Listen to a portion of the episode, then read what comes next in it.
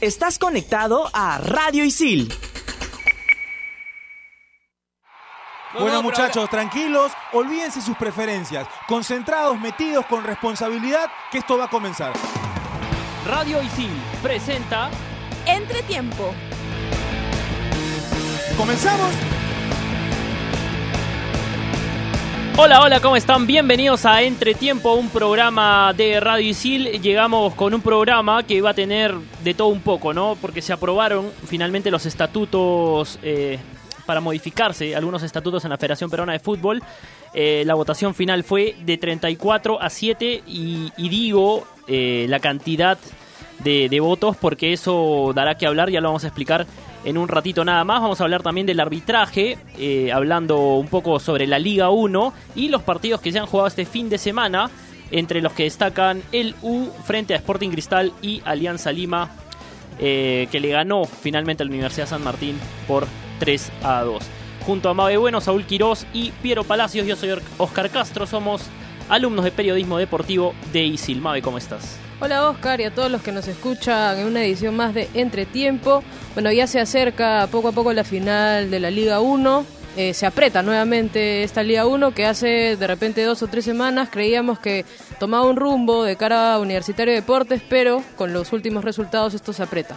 Así es, Saúl Quirós, ¿cómo estás? ¿Cómo estás, Oscar? Jornada linda, aparecieron algunos hombres, eh, nombres, Carvalho tuvo una, una buena fecha eh, y fue una gran jornada para Alianza Lima que pone cada vez este, la tabla más apretada en la parte de arriba, ¿no? Así es, Piero, ¿cómo estás? Bien, contento, vamos a hablar de fútbol, que es lo que nos gusta, y también del tema de la semana, que es que ya se aprobaron los nuevos estatutos de la federación. Así es, eh, has dado pie a que yo empiece a hablar un poco sobre eh, lo que ha sido la elección o eh, la votación para finalmente aprobar eh, los estatutos en la Federación Peruana de Fútbol, eh, un tema que da mucho que hablar, eh, por- sobre todo por la forma en que se va a poder eh, presentar una opción para presidente de la Federación Peruana de Fútbol cuando eh, sean las elecciones. No hay ciertas condiciones que, que darían que hablar. ¿Por qué? Porque sería para beneficiar a, solamente a cierto grupo de dirigentes y no permitir la postulación de otras figuras del fútbol nacional que pretendían eh, llegar a la presidencia de la Federación Peruana de Fútbol. Ahora, esta aprobación de los estatutos da que hablar porque eh, los clubes, hay, hay clubes que están en contra, entre ellos Alianza Lima, Cristal, Universitario, la Universidad San Martín, por citar algunos, eh, que votaron en contra, fueron siete en total, y ellos argumentan que eh, no se siguieron las reglas, no se siguió lo que es correcto, porque ahí dice que para que se puedan aprobar los estatutos se necesitaba la votación del 80% de los asambleístas. ¿Qué dice la federación eh, o quienes aprobaron esta, esta elección? Que FIFA argumenta que se refiere a, o al 80% de los asambleístas presentes. Pero eso sería, de alguna manera, eh, llevar la norma a tu favor, ¿no? Claro. Entonces, de alguna manera se va a tratar de impugnar esa elección por parte de los que están en contra. Vamos a ver finalmente qué se termina dando en este caso y si se terminan eh, se- o se termina confirmando la aprobación de estos estatutos. Finalmente queda eh, algo que también preocupa, es que ahora eh, los que tienen mayor voto eh, en representantes son los de las ligas departamentales. Ellos tienen 25. La Liga 1 quedó con 20 Bueno, representantes. se mantiene eso, ¿no? Claro, sí, pero la idea era que eh, hayan más, más representantes de la Liga 1 la Liga 2, ¿no? Que son clubes eh, mejor organizados, digamos. Eh, quedar- quedaron así, Liga 1 20 representantes, Liga 2 10 representantes, Asociación de Jugadores 7, Asociación de Árbitros un representante, Asociación de Entrenadores un representante, Fútbol Femenino 1, Fútbol eh, Futsal 1, eh, Fútbol Playa 1 y ligas departamentales, como dije, 25. La gran mayoría, ¿no? Y al final termina siendo eso un problema porque a través eh, de torneos como la Copa Perú, por ejemplo, eh, ellos terminan teniendo, digamos, un incentivo para votar a favor del presidente o de la junta directiva de turno.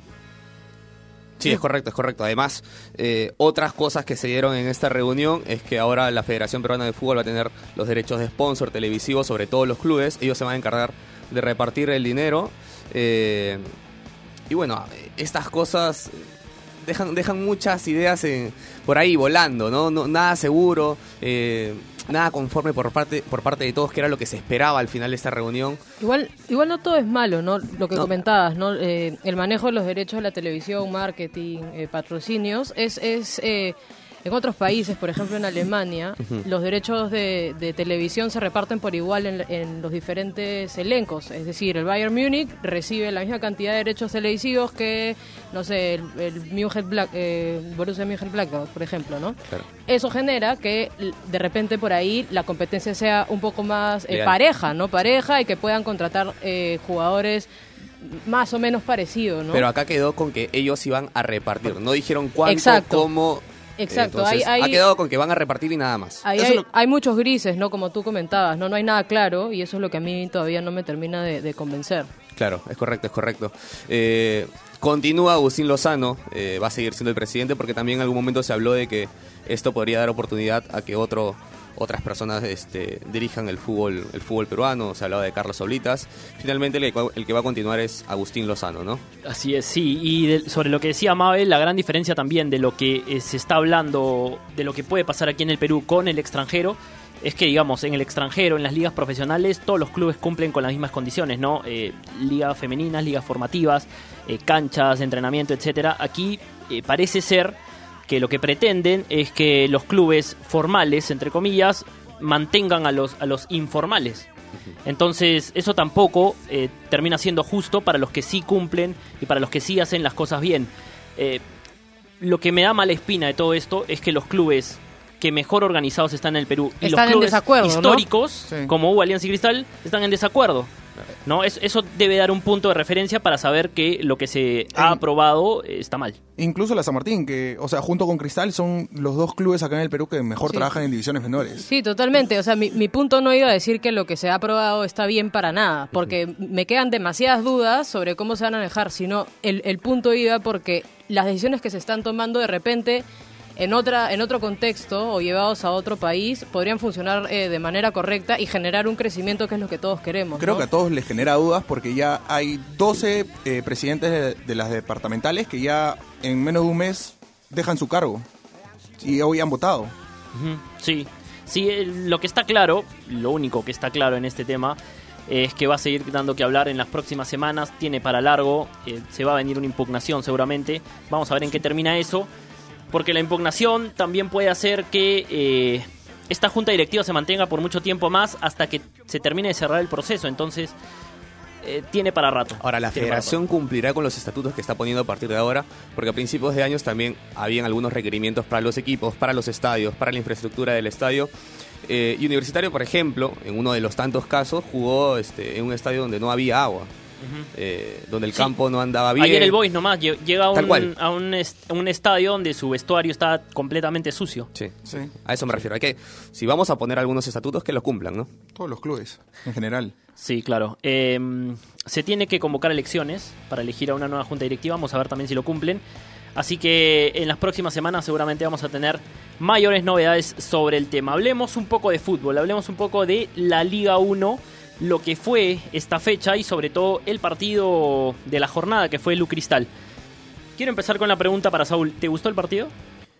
El partido fue bueno, entretenido, eh, tuvo estas cosas de... lo- lo- los jugadores se pegaban, eh, sabían cuándo, dónde cortarla, por qué cortarla, eh, mucha amarilla por aquí, para allá. Pacheco me encantó, por la banda estuvo intratable y, y finalmente creo que la figura, eh, en caso Pacheco hubiera anotado, hubiera sido la figura. Pero termina siendo Carvalho, ¿no? Por todas las atajadas que tuvo. Eh, la U sigue mostrándose no le han anotado, van seis fechas, sí, correcto. Pero es un equipo al que le llegan. Y si se, se se está salvando de la derrota, es por Carvalho. Sí, eh, hablabas de Pacheco y en el primer tiempo, sobre todo, le funcionó mucho a Cristal el, pelo- el pelotazo a la espalda de Velarde para que pique Pacheco y encuentre espacios ahí. Lo hizo como tres o cuatro veces y le funcionó. Luego la U leyó y Velarde tuvo un poco más de precauciones para que no, no le vuelva a pasar. Y se terminó diluyendo. Creo que al final, eh, los últimos minutos, los dos tu- tuvieron miedo de perderlo. Ya, ya eran minutos en que no había manera de que uno lo ganara. Tuvieron miedo de perderlo, se conformaron con el empate que creo que a, a Cristal le deja un mal sabor de boca. Porque si, un, si un equipo debió haber anotado el otro día, debió haber sido Cristal. Así es. Sí. Y yo discrepo un poquito con Saúl porque a mí el partido no me, no me terminó de convencer. Una U que creo que perdió mucho más que Cristal con sus convocados y bueno, algunas lesiones que por ahí tuvo la U. Se para bien en defensa, eh, recuperó a Brian Velarde, se paró, se paró bastante bien como lo viene haciendo. Eh, pero no tenía el Fajeme, no, quien no le daba salida, no tenía a Hover y a Quintero por ambos lados. eh, Osorio hizo un mal partido, me parece que se estaba terminando de entender con Hover y Quintero y ahora se quedó solo en punta y no, no terminó por hilar. Entró Gary Correa de 9 eh, en el segundo tiempo y creo que en general la U perdió mucho con, con los cambios que tuvo que hacer. Y creo que es buen negocio para la U no haber perdido porque Carvalho fue la figura y Cristal fue bastante superior. Bien, igual, como tú dices, ¿no? Ahí se ve las, el sistema táctico que ya eh, no encuentra jugadores en qué posiciones ya poner, en cómo reemplazarlos, que termina Gary Correa jugando de 9. Ahora, dijimos hace, hace unas semanas que la U había encontrado un equipo y además algunos cambios, pero no, no es que haya encontrado los cambios de los cambios. Porque No es que ayer- haya encontrado tantos Claro, cambios, ¿no? exacto. O sea, la U tiene, a ver, tiene 11 y por ahí tres más, ¿no? Eh, ahora con, con De la Cruz, con el chico, eh, el pato Cabanillas. Cabanillas, Cabanillas, Cabanillas. que, que se ha Que sumado bien. también. Eh, alguien que no encaja en universitario, y, y lo tengo que decir, es Gary Correa. No encaja en ninguna posición, no encajado de ayer de 9.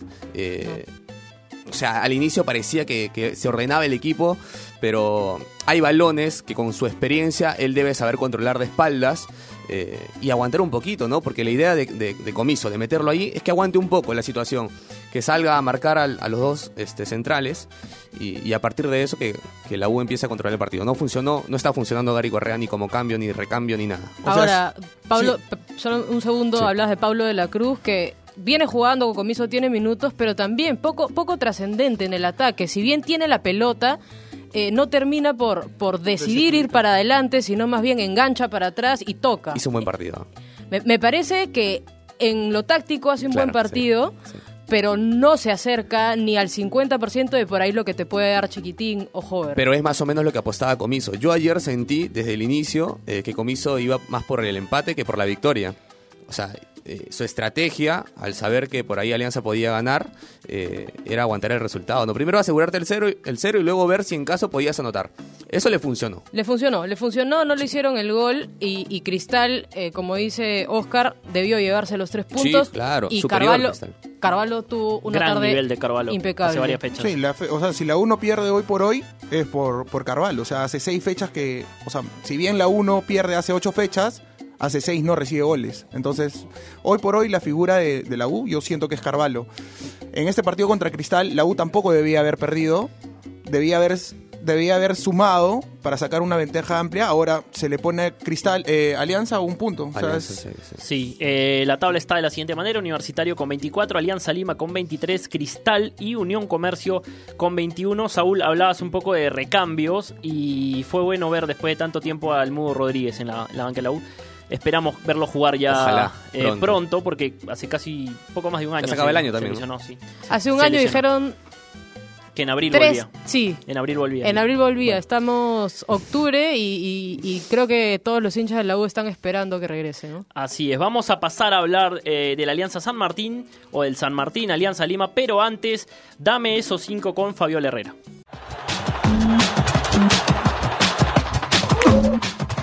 Dame esos cinco. Hola, soy Fabiola Herrera y mis cinco mejores jugadoras son Alex Morgan, Megan Rapinoe, Lacey Santos, Formiga y Marta Vieira. Radio Isil. Estás conectado a Radio Isil.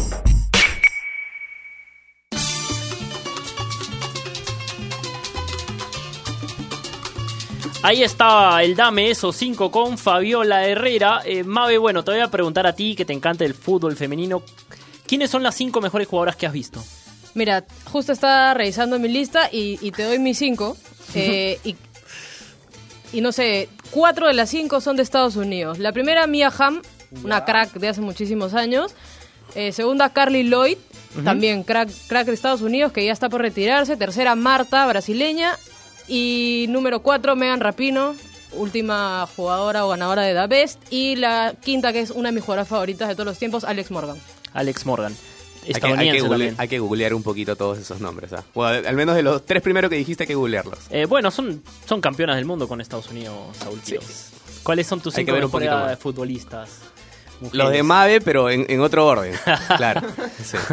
Piero, ¿tú tienes alguna jugadora que, que no esté ahí?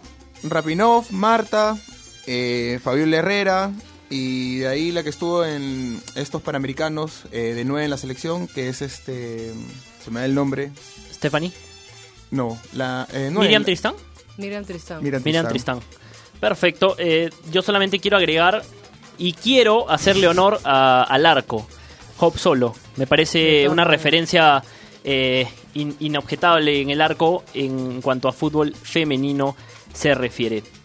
Bien por Alianza Lima, Bien perdón. por Fabiola, te iba a decir. No, gustó que, que en el, en el momento en el que anda, eh, además, siempre es bueno eh, decir de los valores que mantiene uno eh, después de haber logrado grandes cosas. Y Fabiola los mantiene. Ujú, Eso es bueno. sí. No, y justo que estamos hablando ya de fútbol fe- femenino, el otro día había el partido entre Chile y Uruguay, que ganó Chile eh, 3 a 0, si me parece, 3 0, 4 0.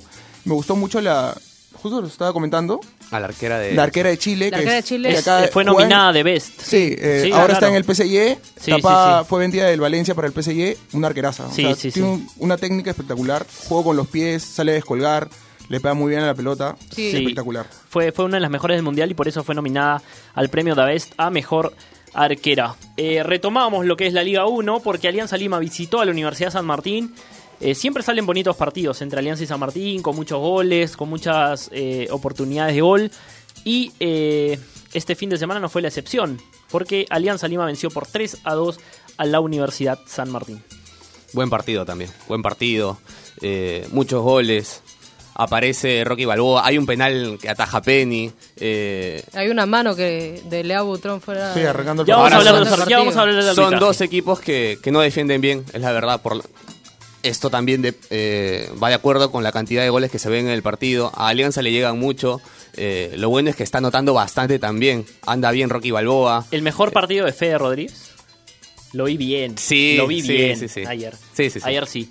Y, y bueno, Rocky, a- a- si bien anota el gol, eh, todavía le falta el juego con los pies. eh, abajo del arco también se comió, se comió un par de No es goles. un jugador técnico, ¿no? Sí. Es, es alguien que puede acompañar bien al 9 por, por el estilo el estilo que ahora mismo tiene Pablo Bengochea. Que es un poquito el balonazo, largo, pelear los dos arriba, el segundo rebote casi siempre lo ganan y siempre están merodeando por ahí a Roy y, y Quevedo, ¿no? Sí, creo que, que se adapta a lo que quiere Bengochea o a lo que juega Bengochea. No sé si es lo que quiere, pero por lo menos a lo que plantea en los partidos. Y le está funcionando. Alianza, como comentábamos al inicio, estaba algo lejos de la U cuando perdió el clásico. Se volvió a pegar, está solamente a un punto. Un punto. Que no, no es nada y faltan todavía siete fechas. Se dieron los resultados para que Alianza llegue a esa posición. Sí, totalmente. Y, y- y bien, ¿no? Lo- Los delanteros de Alianza están haciendo goles. Coincido con Oscar en que Balboa tiene cinco, hace una, pero bueno, por lo menos por lo menos mete una que le termina, de Alianza, le, le termina le termina dando facilidades y por el lado de San Martín qué pena que tengan tantos errores eh, hombre a hombre no se les cuesta mucho sostener sostener el- los partidos se equivocan de manera individual y eso termina perjudicándolos eh, ya Sí. varios partidos que los veo a, un jugador perdiendo la pelota y que termina siendo un- Sí, pero San Martín también gol, ¿no? perdió muchos jugadores en, en esta fecha por fecha FIFA, le terminando restaron, restando varios jugadores. Es un buen punto. Y a Cristal. Se supone que el partido llamativo para esta fecha era el U Cristal e inclusive le terminaron devolviendo un jugador a cada uno a la U y a Cristal, pero los jugadores de la San Martín no se lo terminaron devolviendo tampoco y más que todo por la situación tan comprometida que está la San Martín en estos momentos. Y el partido de la fecha en teoría era el U Cristal, pero terminó siendo para mí el San Martín Alianza. Sí, fue un buen partido. San Martín y Alianza eh, se vio un partido entretenido porque defensivamente no fue bueno lo de ninguno de los dos. Eh, por eso hubieron tantas oportunidades, tantos espacios. Sí. San Martín tenía un problema, que era que su mitad de la cancha era Folavi. Y cuando... No digo que... No, no estoy yendo en contra de él, me refiero que e- él es un buen jugador. Me refiero a que cuando la pelota pasaba Es del grupo de la Federico. línea de Sanda y Afolavi, No sabía qué hacer con estaban no, no, pero estaban mano a mano eh, los atacantes de Alianza con los defensores. Y cuando No entra, te- entra cruzado, parece que leen bien esa, es, leen bien esa, esa situación que le podían ganar la espalda a Folavi, entra cruzado y eh, termina lanzando cual. las Sí, pelotas. hacen cual, in- dos goles en menos de tres minutos. Sí. A Folavi y Rodríguez tienen un, un grupo de WhatsApp de todas maneras. Sí, son, son incluso de ese el, grupo. sí. incluso el, el tercer gol, para mí es un golazo de Alianza. Eh, empieza con un toque exquisito de cruzado que, que leyó perfectamente lo que necesitaba hacer Alianza. Transiciones rápidas, pasar rápidamente esa, esa barrera de Afolavi y quedar mano a mano con los defensores que eh, el desequilibrio lo iban a ganar con Felucho por un lado y con Arrué por otro lado en el segundo tiempo. Vuelve Rosell esta vez, ¿no? Bueno, Dylan Caro estaba con la, con la Sí. selección junto con Quevedo, que además anotó en la victoria de- del fin de semana de Perú sobre Colombia. Eh, no nos cobramos la revancha porque la victoria pasada fue de 3 a 0, pero al menos ganamos. Eh, yo quería seguir viendo a, a Dylan Caro. Eh, es un jugador eh, bastante técnico, que sabe cumplir tácticamente, Ujú. eh, ordenado además. joven, ¿no? Joven, uno que, que merece oportunidad para en Alianza Lima, un equipo grande, para, para hacerse un futuro. Sí, y estuvo Rosel, bien, co- como bien lo decías. Por el otro lado estuvo Aldair Salazar, que cada vez me gusta menos. Ahora, lo de Butrón es penal y, y es penal y es. Va, no es penal, este, es falta Sí, eh, y- vamos y, a es roja. Sí, vamos a ir con la agenda y eh, vamos a hablar un poco de los arbitrajes, no solo esta semana, sino que ya viene siendo tendencia en este torneo clausura. Vamos con la agenda del fin de semana.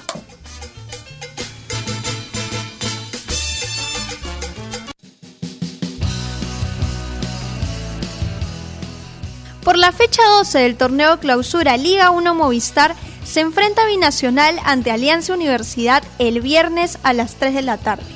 Ese mismo día, Alianza Lima y Carlos Manucci a las 8 de la noche.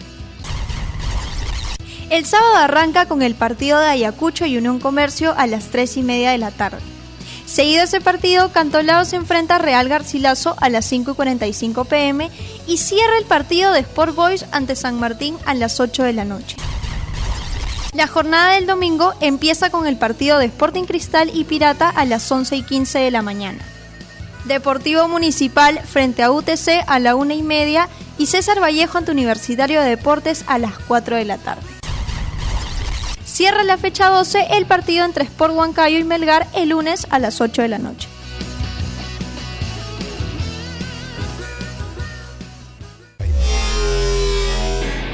En Radio Isil también puedes escuchar Fusión Alterna. No te quedes y sé parte de lo más trendy del mundo de la música, conciertos, festivales y toda la movida de la escena local e internacional.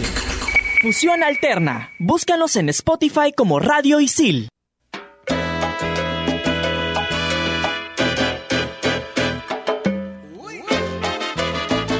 Volvemos en entretiempo, eh, ya para cerrar la información de la Liga 1. Este fin de semana Universitario va a visitar a Vallejo, Alianza Lima enfrentará a Manucci y Boys eh, va a tener un partido súper importante frente a la Universidad San Martín. Un partido directo por el descenso Boys frente a la Universidad San Es el partido de la Martín. fecha. Igual Claro que, que se sí. jugó en esta fecha Boys Pirata, ¿no? Sí. También. Duelo directo, empate. Empate al, último minuto con gol Está de- apareciendo Sí, Penco. Gol de. Penco. Está apareciendo Penco.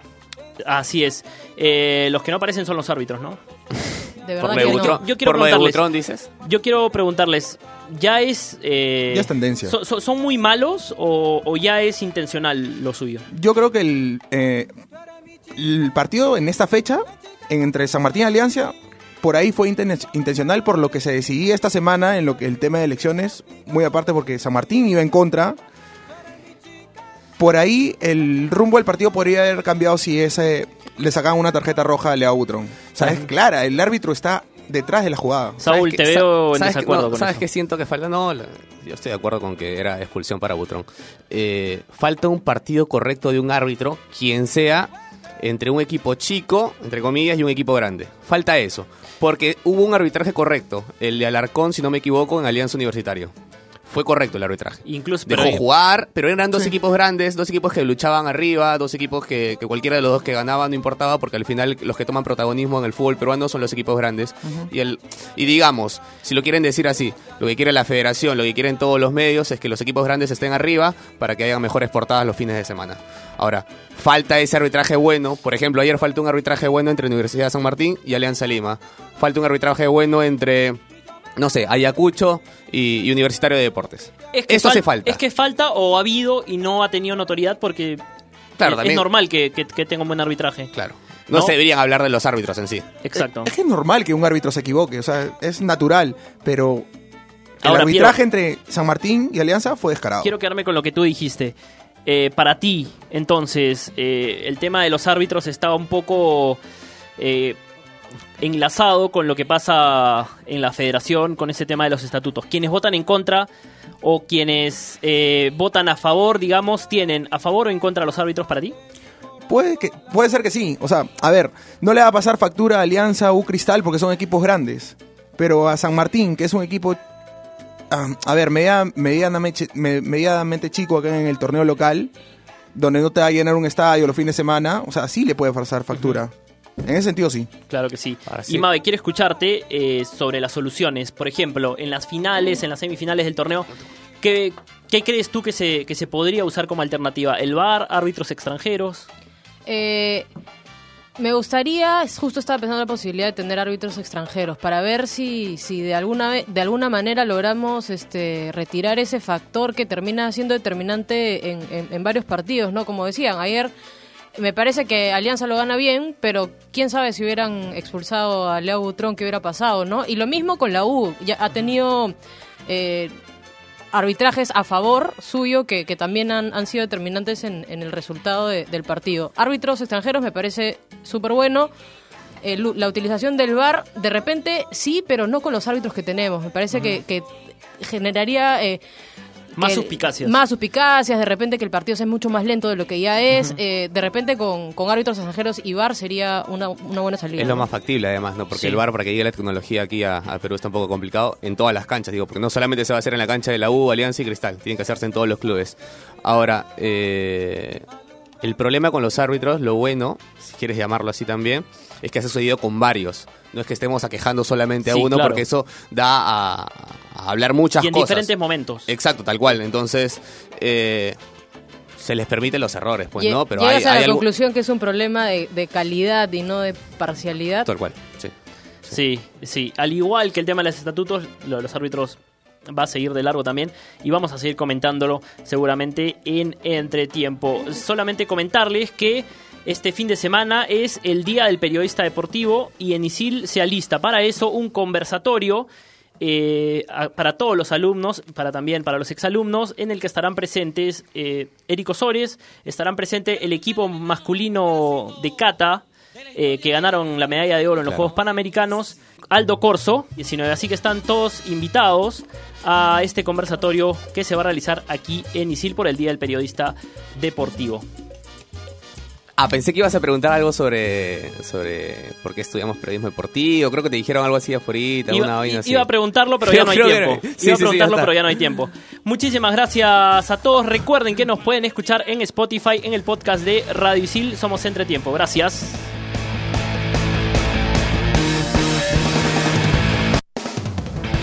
Radio Isil presentó Entretiempo.